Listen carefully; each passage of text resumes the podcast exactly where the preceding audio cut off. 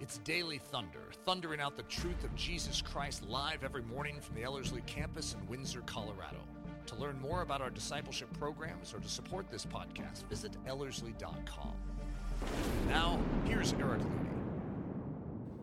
Welcome to the Monday edition of Daily Thunder.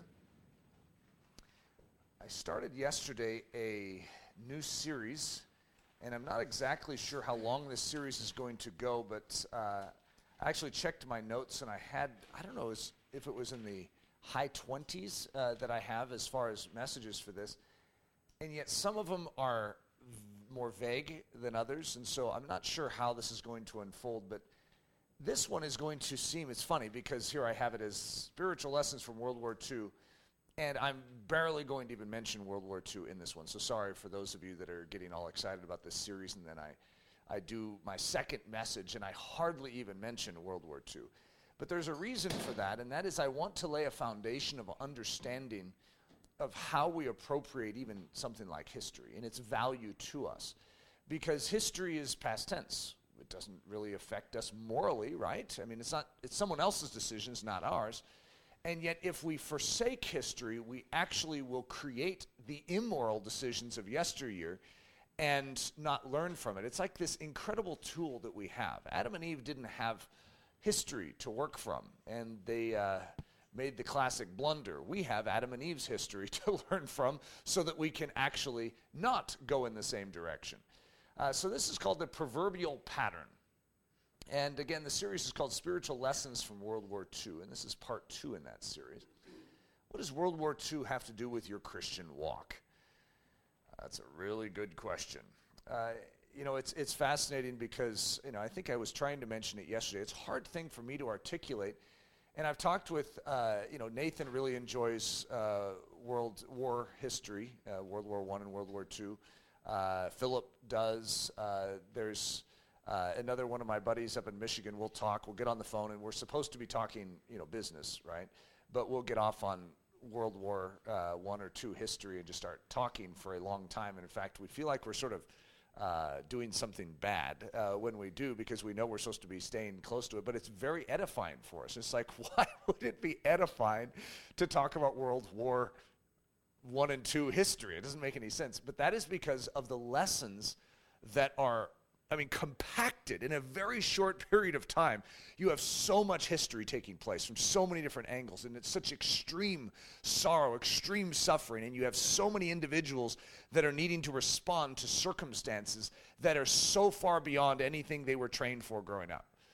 And you know, you stick yourself as a Christian in Nazi Germany, and you have some problems you have a challenge. And one of the things that Hitler was doing was he was removing the ability to testify or to uh, voice your dissent. And so he had spies everywhere. And if anyone actually voiced, even in private, a dissent, well, then that person could be immediately taken uh, and executed. And so it was silence. So there was no martyrdom. Martyrdom was like removed from society.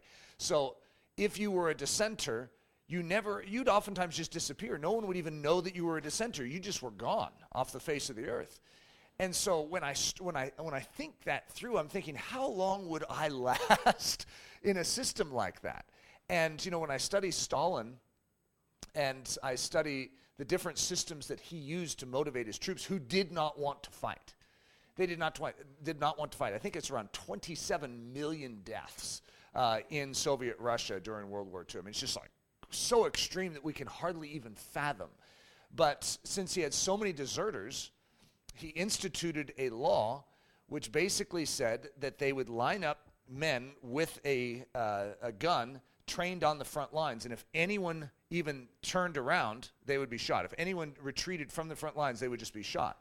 And then the guys that were holding the guns had someone behind them. And if they didn't shoot, they would be shot. But I just don't like the situation, the precarious nature to the moral dilemma, the ethical dilemma that you're in. If you're not wanting to fight in the first place and you feel it's an unjust war, I mean, what do you do other than die?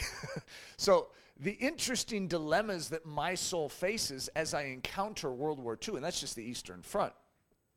But in so many regards, if you put yourself on the ground as just the average Joe that just happens to be living in these countries, and since most of us in this room are probably European in descent, right? And so, I mean, I could easily be German over there. If, if my uh, ancestors hadn't moved and migrated this way, I could be right smack in the middle of that with that exact dilemma.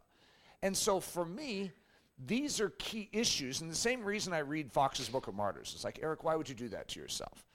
Because I want to exercise a muscle inside of my soul, which is a decision muscle.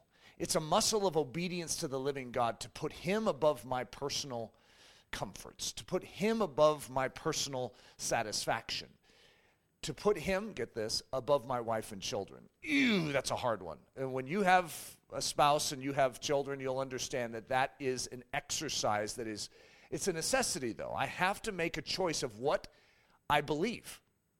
Do I believe Jesus is preeminent? Do I believe he is worth my life? And the best way I can love my wife, the best way I can love my children is to make sure that Jesus maintains the upper position.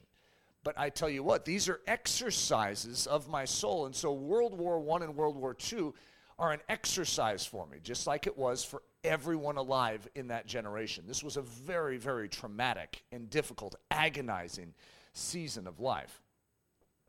So, what does World War II have to do with your Christian walk? It's strange, but it is like a Christian walk. It's like, welcome to Christianity. Boom, bombs start going off, bullets start whizzing. You jump down in your trench, you're like, what is going on?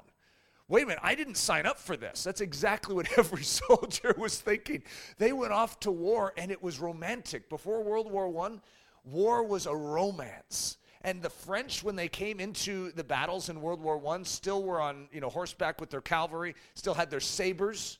They had white. The the uh, the leaders had white caps on, and guys have machine guns on the other side of the line. The white caps, guess what got blown up first? It was a target just sitting there. I mean, this is before camouflage. And it was noble amongst the French army to stand up in the midst of the fight you know, and sort of raise their white glove and have their white cap on. I mean, and it just mowed down. And yet all the French are like, well, that's what we've always done. No one had any idea what they were headed into. It was so jarring and so shocking. For us as Christians, we take a step into this battle, and the enemy says, You move in this direction, watch out. And yet the Holy Spirit is drawing us. The problem is, without discipleship, we don't understand war. We don't understand battle, and therefore we are thrown out. So many people died in World War I because of going crazy, basically. They had no idea what they were going through. They couldn't live in this, this hole, this, this uh, trench, covered with flies and having dysentery, and they, it was like they couldn't handle it, so they just start running and they'd run into no man's land, which is the territory between the two trenches, between uh, both sides, and just get shot down. It's like, well, that was a dumb move. They lost their sanity, if you want to say it that way, because they were not expecting the rigors of war. You have entered into a kingdom, and you are antagonistic just in your disposition of being in Christ towards the kingdoms of this earth. And if you don't understand that, it actually throws you for a loop. So, what you need is wisdom. Now, I just said that very plainly because that's what this message is about. But you need to know how to think, how to reason, and how to approach the circumstances in, your, in which you are in so that you can win. One of the statements that I told Hudson when uh, I first sat down with him uh, a few years ago about going from boy to manhood. Same would be true going from girl to womanhood.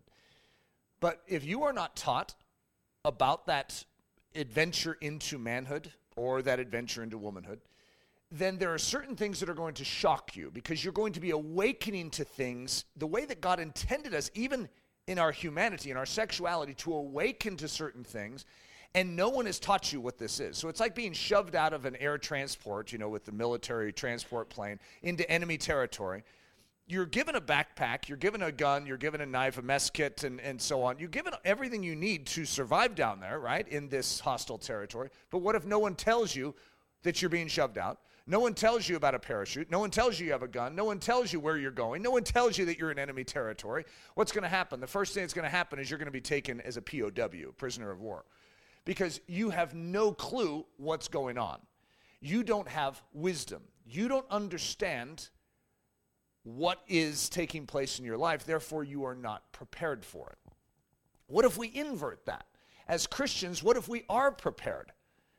If we're well prepared, we win. It's that simple. We have weapons of warfare that are mighty to the pulling down of strongholds. We have the victor. But the devil doesn't want us to know our weapons. He doesn't want us to understand the terrain of battle. He knows it, he understands it. We don't, because it's like a lost art in the church.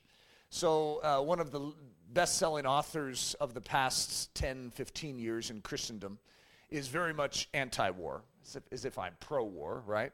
But he is so sick and tired of even the church talking about war.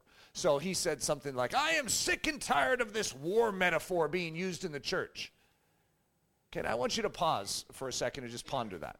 So, yeah, I get it. I get it. I, I don't really want to have, I wish I could reimagine Christianity to not be a battle, to not be a conflict. Wouldn't that be nice? But it is. And it's not a metaphor. What is a metaphor? It's when you liken something to something else. It is war. And the, the Bible itself, the writers of the Bible, carried along by the Holy Spirit, are going to reveal it as such. This is not a metaphor, so you can get upset with it all day long, up one side and down the other. However, it is the state of affairs. So we either stick our head in the sand and try and avoid it, or we bring our head up and say, God, train my hands for war. Teach me how to stand in the midst of this darkened age. Introducing the Proverbs, the wisdom for ruling a nation. A king, King Solomon, is going to be speaking to a son. So that son is a future king, if you want to look at it this way. So it's a king to a king. Most of us, when we read the Proverbs, we know it's Solomon, right? And he's just a wise man speaking to us. But what we oftentimes fail to realize is that what these Proverbs are for are for ruling nations. Isn't that just a fascinating statement? We don't appropriate it that way, and that's fine. You know, in other words, you may not end up ruling a nation uh, while you're here on earth. However, that's what it's for. So, what is good for a nation is good for ruling your body. That's what's interesting about the Proverbs is what we see is an impartation of wisdom, of thinking that is actually going to be good for ruling a nation, but it's also good for ruling an individual thought life. Isn't that amazing? It's good for ruling. Uh, it's good for ruling your body, leading your marriage, training your children, and governing the church. And yet, it also could be good for a king knowing how to rule his people, knowing how to implement laws, learning how to care for the weak in his nation, learning how to stand against hostile nations, foolish nations that are coming against him. Same truths. They're called proverbs. Now, a proverb is a very misunderstood concept to us in America because we have, you know, there's Chinese proverbs and then there's biblical proverbs. Is there any difference? Well, there is. And it does not mean that a Chinese proverb is bad. There's some really good Chinese proverbs, right? It just means that one comes from heaven and the other one comes from earth. A Chinese proverb is a wise man on earth who is looking at life, looking up maybe towards heaven, and he is assessing the circumstances and he's giving a proverb for life. There's nothing wrong with that. However, the king's proverbs in, in Solomon, in, in, in Proverbs, is actually God inspiring a man to write, to see from heaven's lens. So this is actually the King of Kings speaking to us, his children. If you look at it that way, it actually ennobles and dignifies it. This isn't like some Indian proverb, Chinese proverb. This is God's own Proverbs. So the same is true here. What we're going to do with World War II is we're going to invert it uh, and utilize it in a way that is uh, different than just history. So what happens to nations is strangely what happens to individuals. So when you see nations encounter each other in Europe, you can think of a family very quick. I mean, it's it's actually rather humorous if you think about it that way. And you know that most, even in World War One, that most of the leaders of the nations were all related. You know, you have, uh, you know, the guy from uh, Russia, uh, was related to the uh, Tsar from Germany, uh, and which was related to the King of England. It's like that is one of the weirdest things. They're all related, and that's how they, they did. They intermarried. They, you know, it's like to make peace uh, with other countries, and so you have one big family in Europe, dysfunctional family, but you have one big family that needs to learn to get along with each other. Okay, and so the same is true here. What happens to nations is strangely what happens to individuals. And what happens in individuals is strangely what happens in nations because it's made up of a whole bunch of individuals. It's people problems. And people problems can take on small little uh, things and big. And so when you begin to understand that God is the creator of people, He knows how we're built, and He knows the solution for that. So the wars of nations parallel our own battles. The weaknesses of nations parallel our own weaknesses. The strength of nations parallel our own strengths. So I think I was saying it after uh, the, the, the, talk yesterday that you know, there's a character in World War II named Neville Chamberlain. And the more you study World War II, he, he becomes almost a bad guy in history because he overlooked Hitler and Hitler's rise. And he felt like Hitler he could trust Hitler, and when in fact Hitler was not trustworthy, right? And so he goes down in history, you know, really blowing it and leading to tens of millions of lives lost. Okay, so it's a pretty big mistake, right? When I study World War II, I identify with Neville Chamberlain. I know that sounds terrible. I'm glad I don't say I identify with Hitler, but I identify with Neville Chamberlain who wanted peace. He wanted peace so desperately that he was willing he was even vulnerable to being conned by Hitler, and Hitler knew it. This guy wanted peace no matter what. So as long as Hitler said, yeah, we'll have peace, then Neville Chambers like, oh, oh, good, good, good. And I find that same propensity in me. The same propensity in me to desire peace in our country. What do we need to do to just have peace? Because I don't want a fight. I don't want to have you know, the great tribulation break out in my generation? Could we just have peace? And as a result, where you can sell your birthright for a bowl of red stew. And I see the same propensity in me. I see the same propensity in the church today, which is why when you study World War II, you're like, whoa, we are on the precipice of repeating the exact same thing. The strength of nations parallel our own strengths. It's very interesting when you study it. So King Solomon is going to kick off the Proverbs. Is the very beginning of Proverbs. The Proverbs of Solomon, the son of David, king of Israel. And he's going to tell us what they're for. This is actually the purpose of the Proverbs. And I'm going to, you, will notice that I have two Hebrew words in there just to sort of keep you off balance. To know Chakma and Musar. See, doesn't that help you? You now know what the Proverbs are for. Isn't that interesting that if you just slow down and realize that the entire book of Proverbs is given a purpose? Like, so that you would know this, these Proverbs were given. And this is like the Holy Spirit moving through this man to communicate these Proverbs, and we know what they're for. They're for Chachma and Musar. How you doing there? Do you understand what those are? So let me go through those because these words are very, very important. Now, typically they're going to translate as wisdom and instruction. So Chakma is wisdom and Musar, instruction. So I want to dig a little deeper into Chakma because throughout the uh, Proverbs, you're going to see the word wisdom used a lot. However, there's going to be different words for wisdom. This would be like the umbrella term. This is the kingpin term. This is the papa term for it. And then there's a lot of derivatives or ancillary concepts of wisdom, but this is the big form of wisdom, the umbrella. So, Hakma, wisdom is what it is, to rule well your life and that authority which is entrusted to you. So, I'm going to give you some proverbs so that you can rule well your life. To protect and care well for that which is in your jurisdiction. A jurisdiction is that territory over which you have say. So, right now, you have a body that you have say over. That's your jurisdiction. If, if you have you know, a house or a car, hey, that's part of your jurisdiction. If you are married, then you have a family dimension. You have uh, maybe a house, uh, you have kids, that's your jurisdiction. You have say over it. If, if you lead a church, well, you have say over a church. If you have a business, you have say over a business. That's your jurisdiction. So to protect and care well for that which is in your, your jurisdiction. So Solomon is basically saying, look, I'm going to this these proverbs are given to you so that you can protect and care well for that which you're entrusted. To judge rightly, to protect that which is entrusted, to care for that which is yours.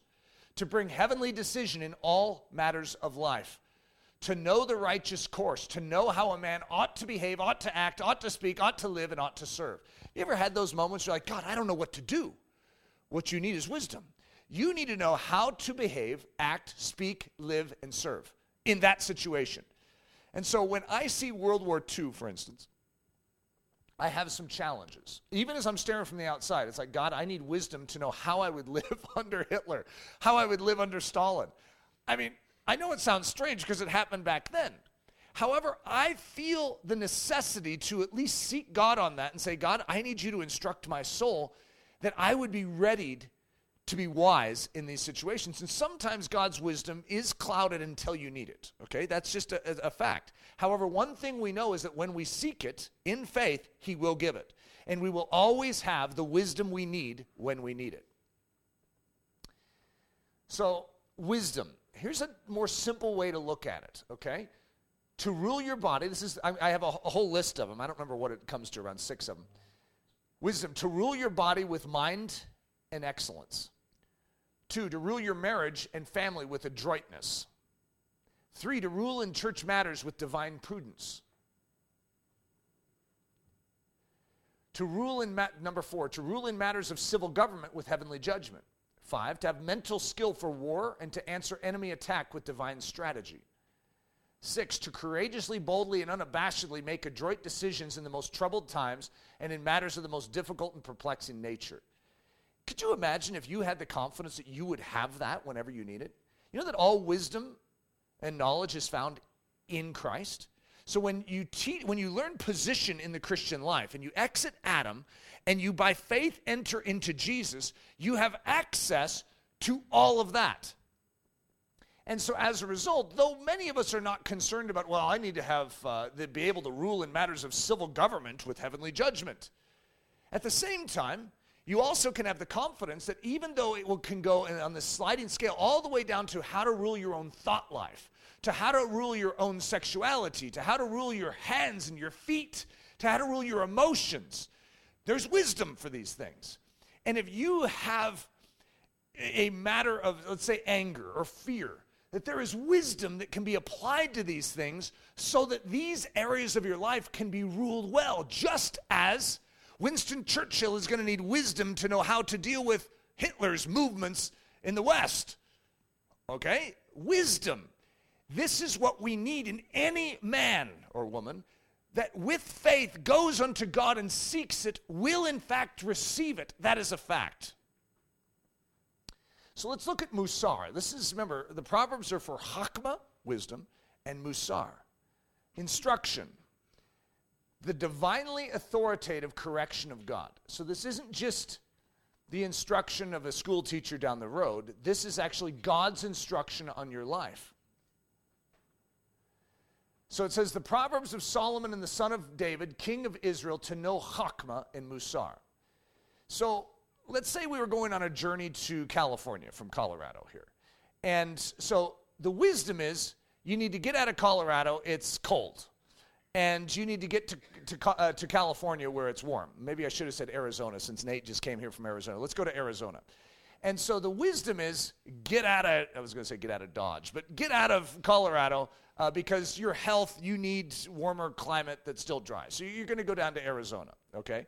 Uh, and so that's the wisdom, but you just get in your car, you have no idea how to get there. And so you could be driving, and then so the, the GPS is the Musar, and it says, turn left in 300 feet. No, whip a U-turn. I don't think it says whip. That was the, that's a term that I added to it. And so it's going to instruct you in how to get there. Okay? In other words, it's going to correct you when you turn the wrong way, it's going to correct you back. And so the wisdom, in the general sense, is I know what you need. You need to get from Colorado to Arizona. And you go, aha, thank you. Thank you, Lord, for that great wisdom. But I have no idea how to get to Arizona. And that's where the instruction comes in. And because almost every single thing that we start with, we have the wisdom, but now we need to have it refined where we're steered specifically to align ourselves with Christ's way of applying that wisdom. So, the two purposes of the king's maxims, those are his proverbs. Hakma. Now, you're going to see in italics, I am going to give a summary point of what this is. It's to know the righteous course. How should I do this? This is the course you should go, Eric. To know how a man ought to be in all of life's situations. I mean, wisdom is a pretty potent tool for the Christian. Musar, number two, to be trained in the righteous course. So I know that I should do this. Like, let's imagine that I know that I'm, uh, I'm, God says, I want you to be a Olympic gymnast. I'm like, praise God, I know what I'm supposed to do. But now I need a coach. I need a coach who's going to come in and correct me. Actually, probably teach. I don't know hardly anything about gymnastics. Since Avi is in gymnastics, I've learned a little, right? But not enough to be dangerous. And so I would need a coach to teach me. Eric, no, that's the wrong form. You need to keep your hips in, you know, whatever it is. And so that's the instruction. To be corrected when you are not as you ought to be in the midst of all life situations. So I may be doing the gymnastics, but I need to refine my form. And in gymnastics, it's a really interesting sport because it has to be perfect. And everything about it is perfect. And it's interesting because a lot of us on the outside would say, that's that's really ridiculous that it has to be perfect. If it's not, you oftentimes have injury. So the same is true in the kingdom of heaven. God wants to correct our form lest we be injured. God actually loves us unto correct form. Oh, wait, there's a third purpose. I didn't tell you, did I? See, when I gave you that first scripture, I clipped one out just so we could focus on the first two, and then I could debut uh, the third one, which I think is pretty cool. I really like this third one. So, what it says in Proverbs 1 1 through 2, sorry, it wasn't deception. It was just, I didn't fully divulge what it said.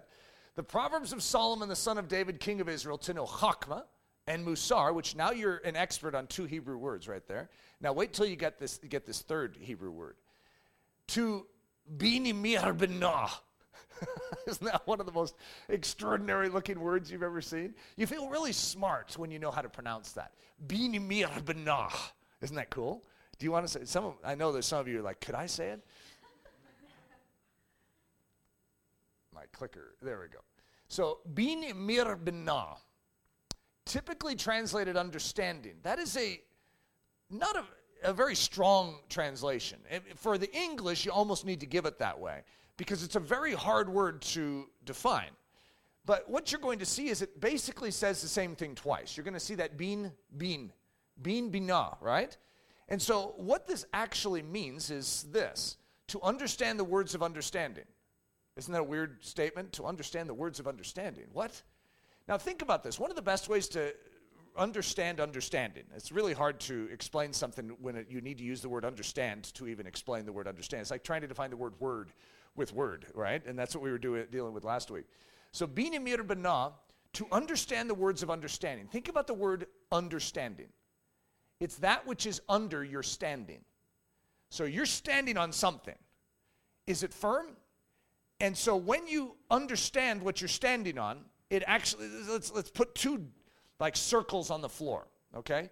And you have one over here and uh, one over here, and you you know that you're standing in the wrong circle, and that one is where you're supposed to be standing. So you could be over here and understand that you're supposed to stand over there. But that isn't what it's talking about. It's not saying, oh, do you understand that you're supposed to be standing on that circle over there? Yes, I do. What you need to do is actually stand on that circle over there. And then it lights up green, right? And then you're like, oh, I get it. You mean I'm supposed to be standing on the circle and then it lights up. I understand what is under my standing. Okay, I know that's, that's a little confusing. It's, it's a hard word to, to define, so we'll go into it just a little more. So, being a mirbana, to understand the words of understanding, to be able to reckon. Now, last week, if you were in the week long training, I went through reckoning, and this is what that concept is. This is the idea of taking it to your own account. It's not just staring at the circle on the other side of the stage and saying, Yes, I agree, I should be standing in that or I should be eating healthy vegetables. Instead, I'm eating uh, McDonald's. And so, yes, I understand I should be, but that, that, that isn't. See, if the wisdom of God and the Musar of God are working, it's moving you into that circle, or in my other case, to eating the vegetables instead. So that actually your actual life is in agreement and conforming to what you know to be true. So to be able to reckon, to grasp, to fully receive, to truly gain that which is in the Word, to not just know that you must stand upon something, but to actually stand upon it, to truly have the Word, the rock, the King's maxim under your standing. And so, what you're going to see in the New Testament is Jesus is going to refer to a wise man who builds his house upon a rock. Now, the wise man is going to be revealed in the Proverbs. There's the wise and the fool. Remember, there's always twos? So, over here you have the fool, and over here you have the wise. And so, we all start as the fool, but we're going to have a rod of musar, rod of correction, a rod of instruction that is going to correct us. And what is it going to bring us to? Wisdom. And so these things are going to work together. And why is it bringing us to wisdom? So that we could have our standing on rock, so that when winds and rains beat against us, we will not fall. You see, the Proverbs are doing this for us. Did you know that the Proverbs are useful for you right now? Right now. It is not just for Solomon's son. It is for us. It is the divine word of God to actually do this, to give us wisdom, instruction, to drive out the foolishness and to have us stand firmly upon the truth. To understand the words of understanding, I'm going to give you a few examples. See if any of these trigger uh, the concept more clearly in your, in your mind. It's like being freed by the words of freedom. Okay, imagine someone tells a slave, You're free. But if the slave doesn't believe it, if he doesn't take it to his account, he stays a slave even though he's heard the words of freedom. But if you're freed by the words of freedom, that means you understand the words of freedom. So as a result, you respond and you leave your slave master. I'm free. And so to understand the understanding, to be saved by the words of salvation. How many people know that Jesus saves? I mean, most of our country knows that Jesus saves, but that doesn't mean that they've been saved by the words of salvation to find peace in the declaration of peace, to receive love in the words of love. It's, it's a fascinating concept, but most of us know that God loves us. But I have watched it so many times over the years where someone who knows intellectually that God loves them in one of those moments where there's ministry taking place, someone comes up and they just feel led of God to come up to this person. They put their arm around them and they whisper in their ears, I just really feel that God wants you to know He loves you. And then they break down and start sobbing. It's like, wait a minute, didn't you already know that? You knew it, but you, you didn't understand the understanding. You weren't standing on the dot and it went blue and, and it lit up. There was something missing. You, you have the words of freedom, but you weren't free. You have the words of salvation, but you're not saved. You have the declaration of peace, but you don't have peace. You have the words of love, but you don't know you're loved. To actually grasp the good benefit when hearing the words of good news. Isn't it a, dis- a distressing thought to think of hearing the good news and not receiving the good benefit from it? But that's, that's the point. The Proverbs have been given us so that we would not just have the wisdom, have the instruction, but that we would actually get it, that we would have this in our life. To be empowered to actually live the life empowered. You can hear about the power of God's grace and the, the fact that He's given us everything we need for life and godliness, and no weapon fashioned against us shall prosper, and we are more than conquerors through Christ Jesus. We can hear all of it. But do we have it? Does the green light go blue and turn on? And we're like, hey, I've got it. I don't know about you, but this is like the deepest hankerings of my soul is that I would understand the understanding. And what's amazing is the Proverbs of Solomon, the king. So I want you to realize this the king is giving us his Proverbs so that we would have everything we need to have that light go green. This is the gospel of Jesus Christ. The Proverbs are a Christophany. They are focusing us and pointing us to the one, the King who will come and impart to us everything we need, not just intellectual, but spiritual, so that we could function to rule our thoughts, to rule our bodies, to rule our marriages, to rule our homes, to rule in the churches, and to rule in nations if necessary, to rule worlds. Who knows what awaits us in the, uh, you know when Christ returns? I don't know. But guess what? We're being built for it. I'm getting excited, guys. The three purposes of the king's maxims. So let's let's review what we've gone over. Hakma, to know the righteous course, to know how a man ought to be in all of life's situations. Musar, to be trained in the righteous course, to be corrected when you're not as you ought to be in the midst of all of life's situations. And being Amir Bana, to be empowered in the righteous course. See, it's, it's one thing to, uh, to know that you should go to Arizona. It's another thing to have your GPS in place, and it's a whole other thing to have fuel in the tank. And being a meter bana would be like fuel in the tank. You could have the wisdom, but you need the instruction. You need the GPS. You need to know how to get there. It used to be an atlas. I was going through uh, some old stuff in my attic yesterday, and I came across a 2006 atlas, and I was thinking, boy, we used to we used to use these things. I, I, mean, you couldn't go anywhere without an atlas. It was a pretty big deal when GPS came out, and we used to have these uh, very expensive GPS things uh, that you'd you know attach to your uh, car. Uh, what do you call it, dash? And I mean, they were expensive too. And so we would invest a lot of money in that to get away from maps. And then now everyone has one. It's just ridiculous. Uh, it's not ridiculous. I actually appreciate it a lot. But listen to what I, how I define this as to be enabled to become as a man ought to be in the midst of all of life's situations. So, very simply, Hakma, to know the righteous course, Musar, to be trained in the righteous course, Bin Amir Banat, to be empowered in the righteous course. The Proverbs have been given for this very purpose. So, I'm going to give the illustration of a flashlight, okay? And we're going to use Hakma, Musar, and Bin Amir Banat to, uh, in understanding this. So, you're in a dark room. Now, the wizard, you're like, God, I, I really want to see. I, I want to know how to better walk through this life instead of tripping over things. And God says, uh, You need a flashlight to see in the dark. You get wisdom. You're like, Oh, thank you, Lord. That is so good to know that I need a flashlight. And so imagine that you're even given a flashlight, but you, or you, you think you know what a flashlight is. Maybe I should say it that way, okay? And so you're like, oh, that's exactly what I needed. And yet you pick up maybe a stick and you're like, God, how come this isn't working? Well, that, that's not a flashlight. Uh, this is a flashlight. So instruction is going to come in, and it's going to begin to train you in that wisdom. So you know that you need a flashlight, and you know that a flashlight will solve your problem. So that's your umbrella solution, right? God's given you the wisdom. But now you need the instruction to better know how to walk in that wisdom. So this is a flashlight, Eric. And then I, I hold it upside down, and I'm holding the, uh, the top part towards me, and I'm, I'm trying to uh, shine light out of the bottom, right?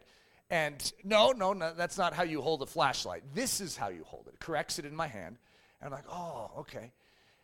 Your flashlight doesn't have batteries there because I'm like, hey, I still don't see anything. Well, your flashlight doesn't have batteries. I'm like, what's a battery? And then he shows me the batteries. This is the positive end, and this is the negative end of the battery. You put them in like this, okay? Because guess what? Many of us have put in those batteries incorrectly. Like, this thing doesn't work. And that's where the instruction is needed. Okay? And so you're getting instruction of how to apply this wisdom. And screw back, screw back on the cap. Now, now, when you press this button, it will turn on the flashlight and you'll be able to see. Now, could you imagine having the wisdom, having the flashlight, having the instruction, and not turning on the light? You know how many people are like this in Christianity? It's like, tell me about your flashlight. Well, this is the means of salvation in darkness. Great, great. Are you seeing? Well, no, it doesn't really work for me, but supposedly it works for other people. You see, we have mus- we have hakma, wisdom. We have musar, instruction, but we don't have the light going boo and turning on. And I get it. I see. So this is where the understanding comes in. You mean this will actually solve my problem with darkness? It's like this huge moment. Many of you have felt that in your life. It's like, wait a minute, wait a minute. Because you've been around it your whole life. You've handled, you know, juggled flashlights, you know, and whipped them behind your back, grabbed them like this. You've given lectures on flashlights and how they work and how you stick in batteries. You're an expert on the doctrine of, of flashlights, and yet you can't see anything. Wait a minute, wait a minute. You mean this will actually solve my problem with darkness? You mean that if I hold it like this and get the batteries incorrect and then simply press this button, whoa, I get it. And the light goes bloom, and you understand the understanding. Christianity is meant to light up, it is meant to turn on in your life so that you actually functionally can do it as opposed to theoretically think it. Let's review. The Proverbs are profitable for what? For giving us the roadmap and showing us the right destination, for instructing how to practically get on the road, stay on the road, drive from here to there, and actually reach the right destination, and for supplying us the engine, the fuel, and the fresh tires so that we succeed in our journey and don't fail. Paul the Apostle says in 2 Timothy 3 16 through 17, all scripture is given by inspiration of God and is profitable for doctrine, for reproof, for correction, for instruction in righteousness, that the man of God may be completely, thoroughly equipped for every good work. Now, you may not see it right off the bat, but that's exactly how the Proverbs start. Basically, he's going to say the exact same thing of what Solomon says the Proverbs are for. Scripture is profitable for, number one, doctrine, for giving us the roadmap and showing us the right destination. That's wisdom for reproof, for correction, for instruction in righteousness. Well, that's for instructing how to practically get on the road, stay on the road, drive from here to there, and actually reach the right destination. That's the instruction. And then here's the Bin Amir Banah, the understanding, the, uh, under the, uh, the understanding. And to complete and thoroughly equip the man of God for every good work. For supplying us the engine, the fuel, and the fresh tires so that we actually succeed in our journey and don't fail. So this isn't just Proverbs, this is all Scripture. You see, all scripture points to one thing Jesus. Jesus is the secret to this unlocking. You could be a good Jew and you could have your Proverbs and you could memorize your Proverbs. You could reason through your Proverbs and you could make good decisions in life. However, you do not have the life, the green light on in your soul. Look at the word proverb, proverb, which means it's an action that happens beforehand, which is a really strange statement. This is something you do or move, so a movement of soul even before you get somewhere. And so when I talk about lessons from World War II, they're like proverbs. They're exercises of soul before you get there. You are gaining wisdom, instruction, and being a Mir Bana even before you get into that trench. You are gaining wisdom, instruction, and understanding even before that first mortar shell blasts near you. You have it before the flies start crawling on you, before the dysentery sets in. Before the trials of your soul, you are prepared with everything you need to face that situation the way a Christian ought to face it. So that everyone else in that trench could look at you and say, What do you have? Because one of the greatest messages to the world is a man or a woman in the midst of suffering that triumphs. That is the greatest means of sharing the gospel that exists is to triumph in difficulty and have everyone near you that is also struggling reach out and say, I need what you have. Could I please have it? You have the potential to be readied for the war you have an opportunity, a window of time in your life. And I would say our generation of Christians in this country has a window, and it's closing fast, but we have a window where we can be prepared to be in a trench and be the strong ones. So, proverb a beforehand action. The action that must take place beforehand. The action that enables the right outcome. Isn't that an interesting way of looking at that word? Even the word proverb. The great pre-action. You want to talk about the great action that took place beforehand? before you even get to that next thing, you know what you need? You need Christ's proverb, his proverb. Jesus the cross. It's the action that enables the right outcome. You see, when we, the greatest wisdom you could ever hear from the Holy Spirit, you need Jesus. there it is, right there. That changes your life. He's the fulfillment of all the proverbs. I'm going to give you one proverb that will enable you to live forever and rule worlds. You need Jesus because in Jesus is all wisdom, instruction, and being a meter bana, understanding the understanding. Everything you will need is found in the Word. Everything you will need is found in the Word of God in text, in the Word of God in person, in the Word of God in action. Everything is supplied for you so that you can face any difficulty, any challenge, any extremity, like a World War I or a World War II, and not blanch, not shudder, but move forward with a smile on your face, knowing that you are built for such a time as this. Father, I pray that we would cherish this working of history in us, that we would not take it lightly, but recognize that your Holy Spirit delights to utilize that which has happened beforehand, just as you do in your scripture to teach us now. And I pray, Lord Jesus, that we would be good students, that we would not just have wisdom and understanding, but that we would have the bina meter bana, and that the green light would boom go on, and that we would get it, that we would grasp it, that we would have truly the, the engine turn over and we would be able to move forward in this life with great strength and gusto. We love you and put our trust in you, Lord Jesus. This is unto you for your glory, honor, and praise. Amen. Daily Thunder is a listener supported production of Ellerslie Discipleship Training. At Ellerslie, we are laboring to rouse the Church of Jesus Christ out of its lethargy and build brave hearted Christians for such a time as this. Daily Thunder is delivered live and streamed daily weekdays at 8:15 a.m. and weekends at 9:15 a.m. Join us at live.ellerslie.com.